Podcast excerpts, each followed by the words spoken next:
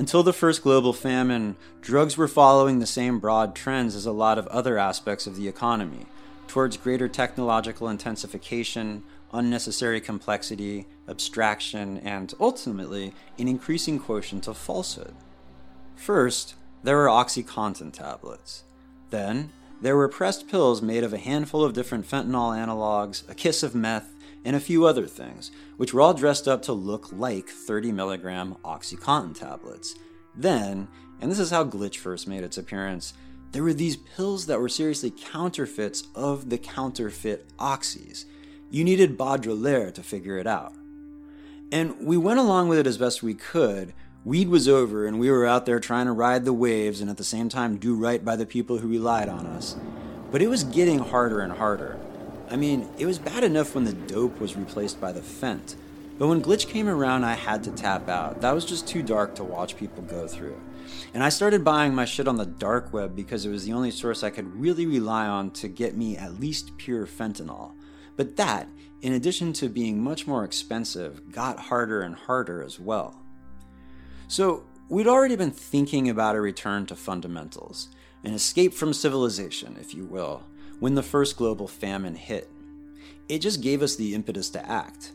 We grew up running around in the forest guerrilla gardening, after all, rappelling down cliffs to plant in locations inaccessible by foot, building latticeworks of twigs over tiny blackberry-choked creeks and putting grow bags on the lattices with wicks transporting the water up from the creek, burying shipping containers on old logging landings to do subterranean hydroponic grows. We were second and third generation with it.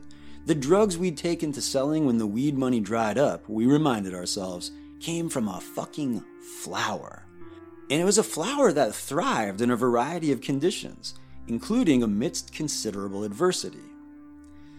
The Sierra was getting too hot and dry at lower elevations, but still, we had great success above four to five thousand feet or so. And we distributed our efforts all over, northward up through Oregon and Washington. Massive dispersal, staggered plantings over large windows of time, and sowing over vastly greater an area than you realistically expected to harvest. These were the fundamental requirements of opium farming in the novel climate of the twenty twenties, in Western North America or really anywhere else. The tendency toward more temperature extremes and more rapid oscillations between them even helped the poppies germinate. If you planted somewhere that didn't freeze, some people like to put them in and out of the freezer to emulate natural temperature regimes. It quickly became apparent that we could use essentially the same techniques we developed in drug cultivation to produce food as the global economy faltered.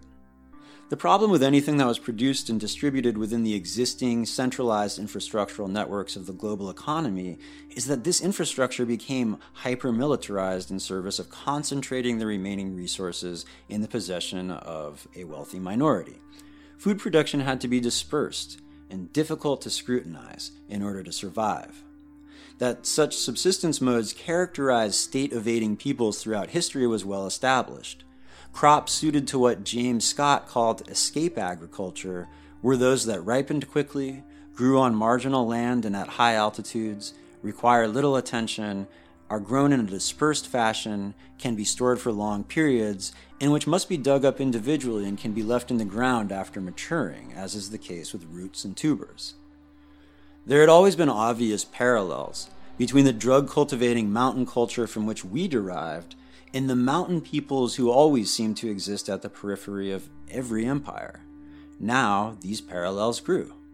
In addition to opium poppies, we began growing potatoes in clearcuts, legumes in the scars of the growing megafires.